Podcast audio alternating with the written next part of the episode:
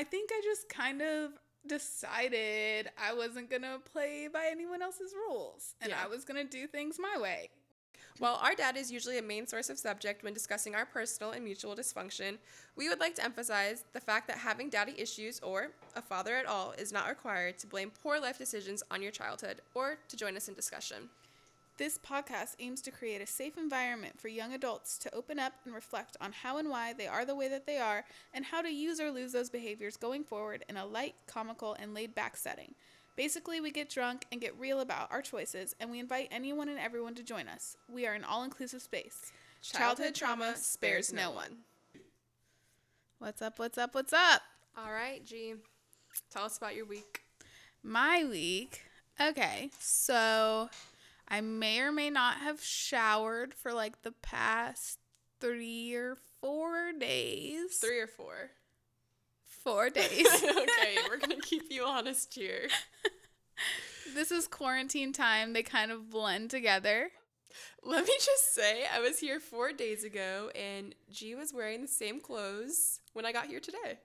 Okay. Um, but the main point of the story is I did shower, and that was a big win for me today. Yeah, I'm proud of you. personally.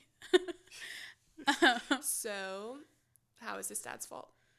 okay, so this is dad's fault because, and I'll tell you why right now. I'm about to tell you. You should see the look in her eyes, guys. Okay, so I hate showering when it's cold outside, and we have had a cold front here in Texas. All right, it has been cold.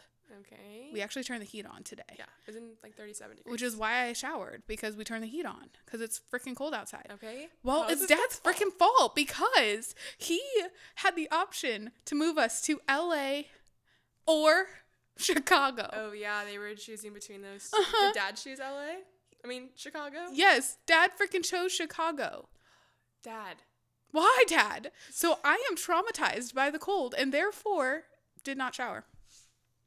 Thanks, Dad. Thanks, dad. It's your fault. It's always, we can always find a way.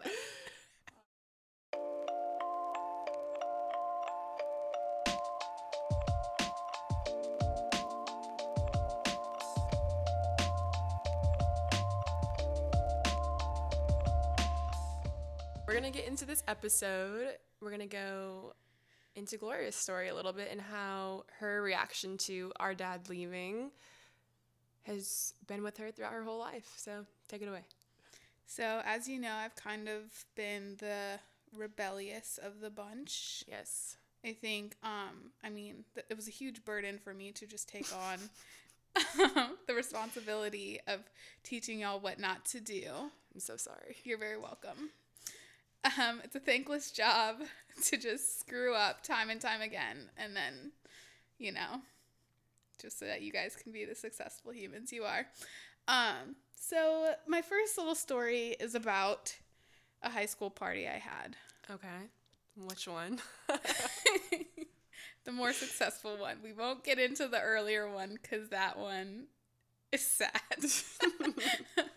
um, for my 18th birthday, I wanted to throw a huge party. And So she was- did.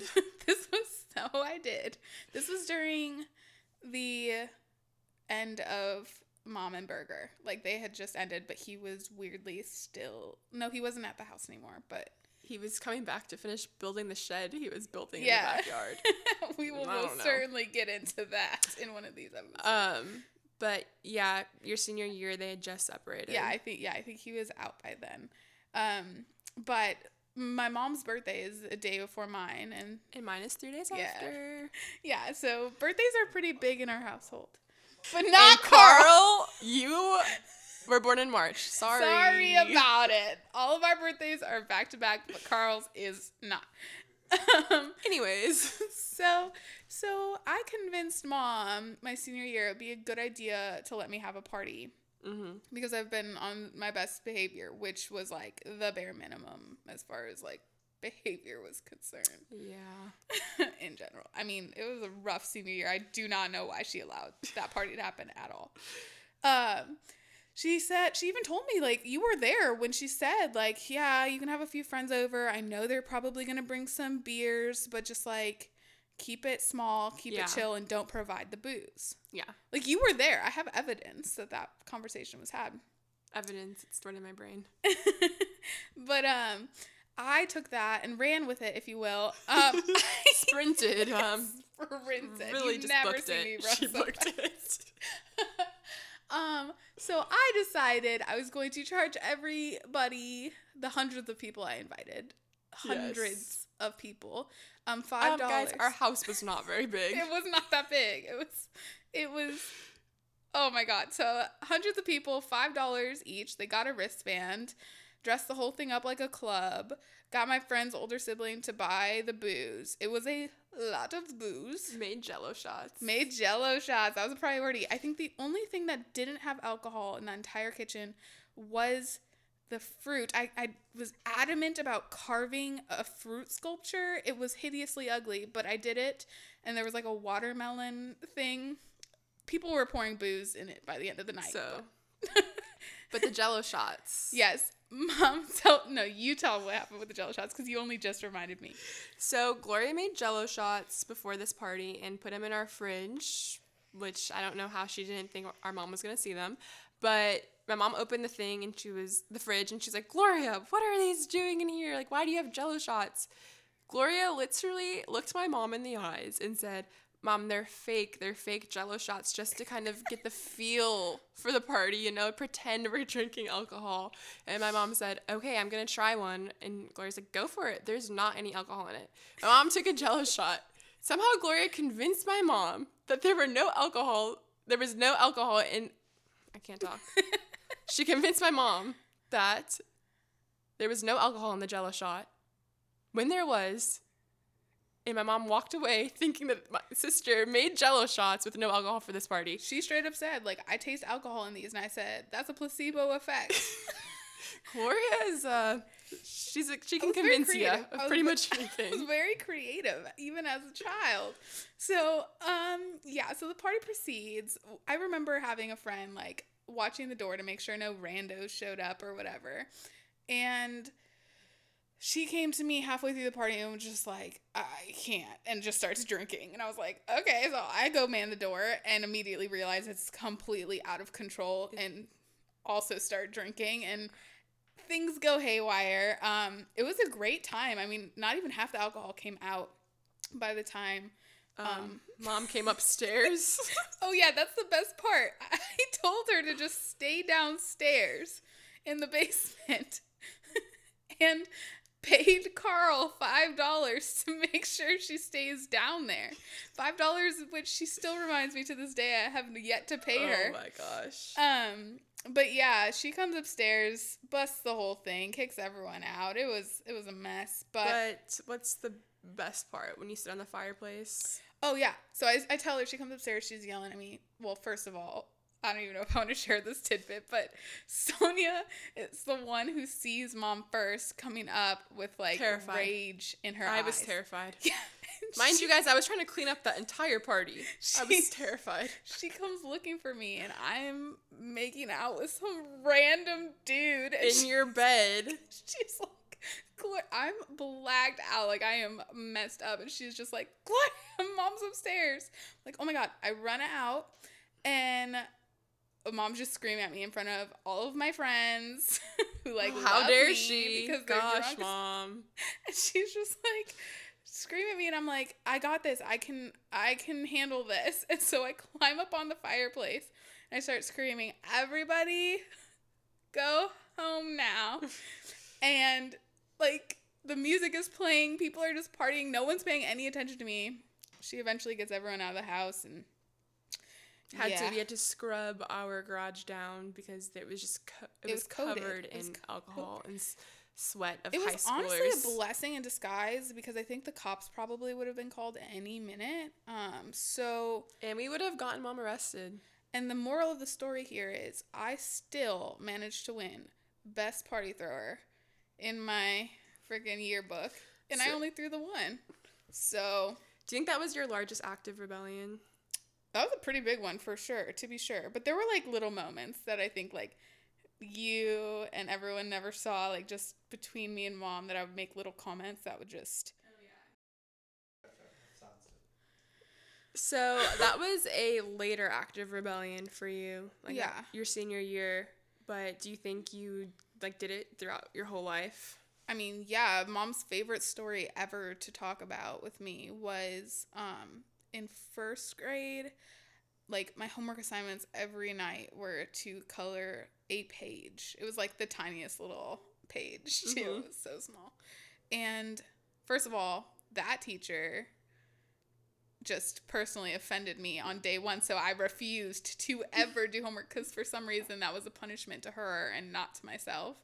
So mom would stay up all night with me begging me like coloring my homework and trying to encourage me like look it's fun.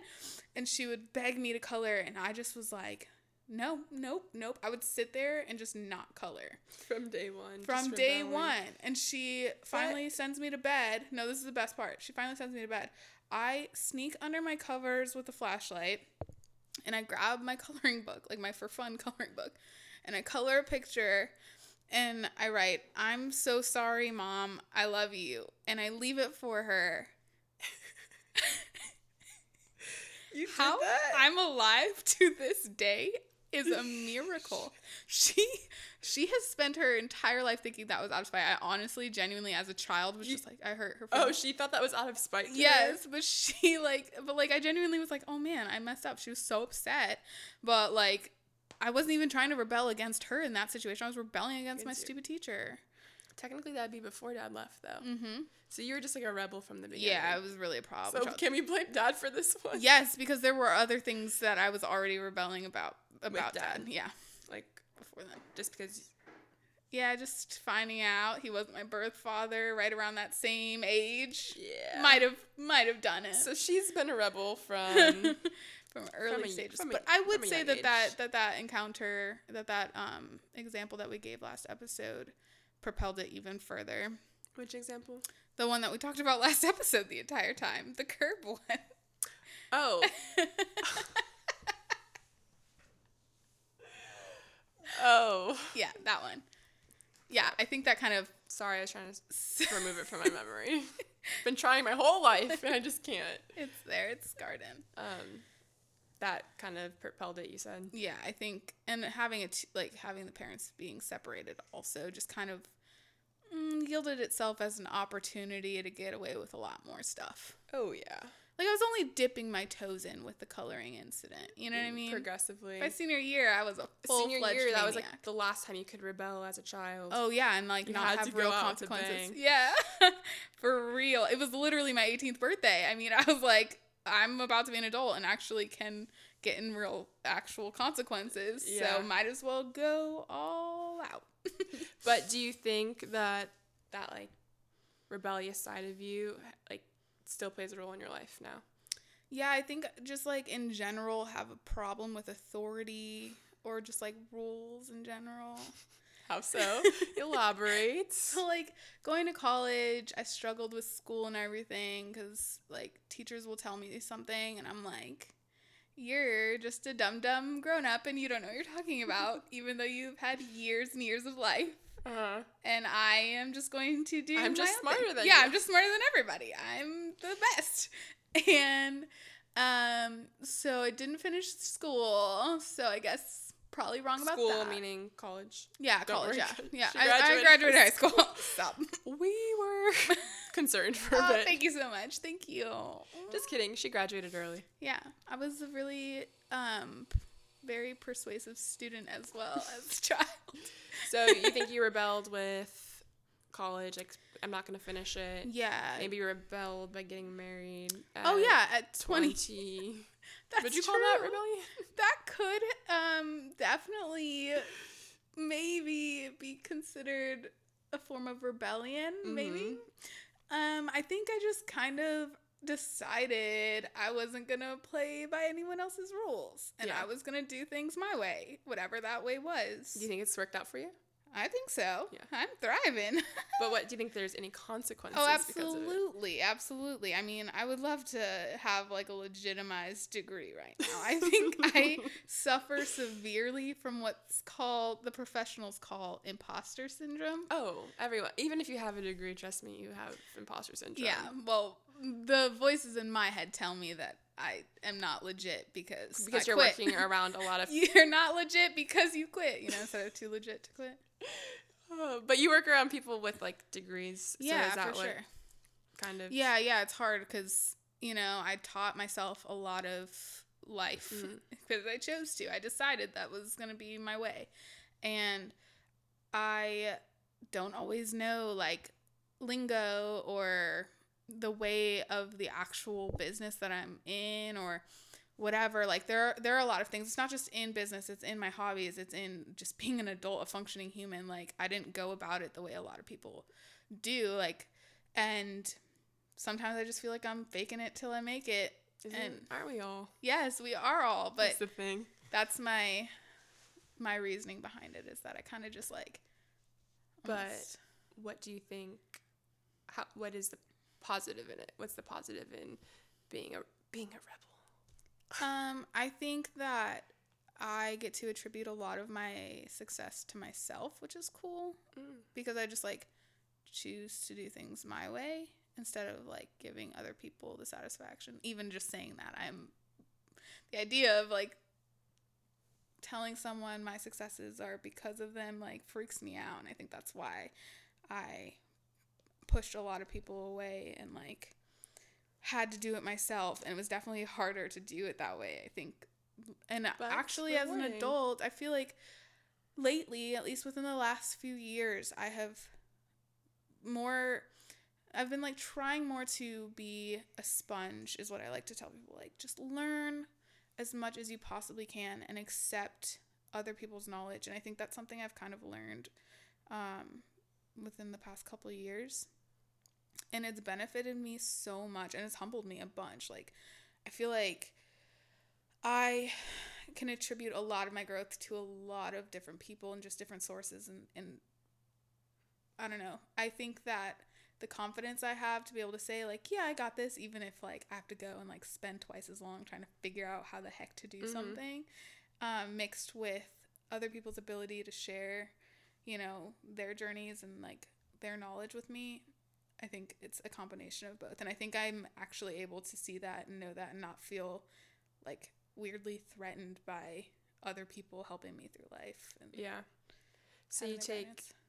your kind of I feel like your rebellious side has made you independent, but I think for a certain amount of time you didn't want to accept help because you wanted to like rebel against it, but now you've kind of found the balance of still doing your own thing to make you feel good when you find those accomplish when you accomplish those things, but then not being so resistant to other people's help because Yeah. some people know more than you. yeah, okay.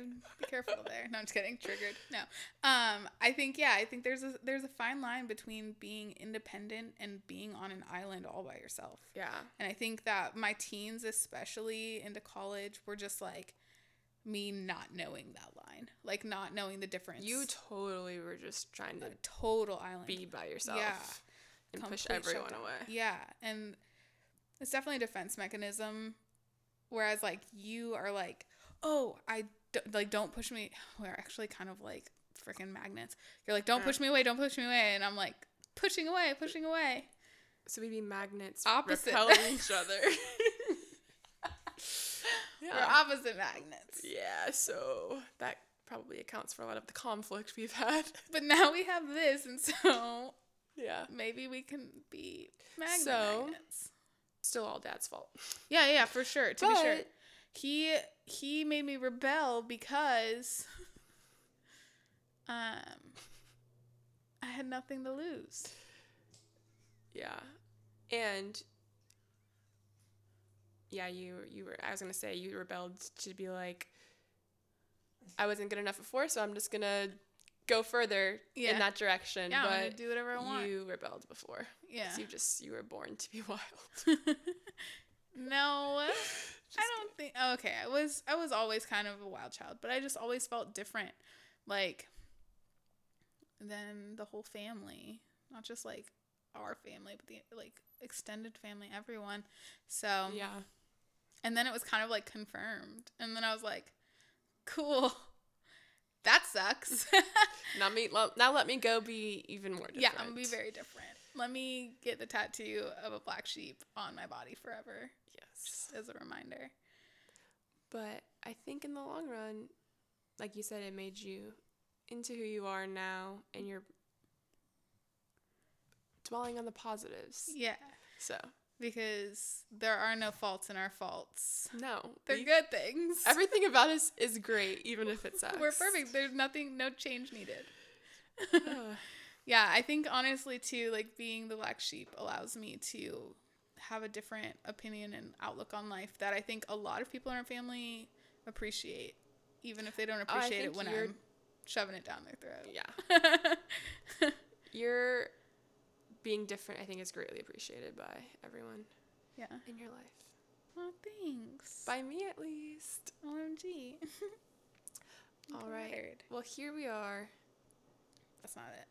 Thank you for joining us on a journey inwards, outwards, towards, towards. But we'll be back next week with a little something else, Mix it up, switch it up. And always find a way to blame it on dad. Thanks, Dad. Bye.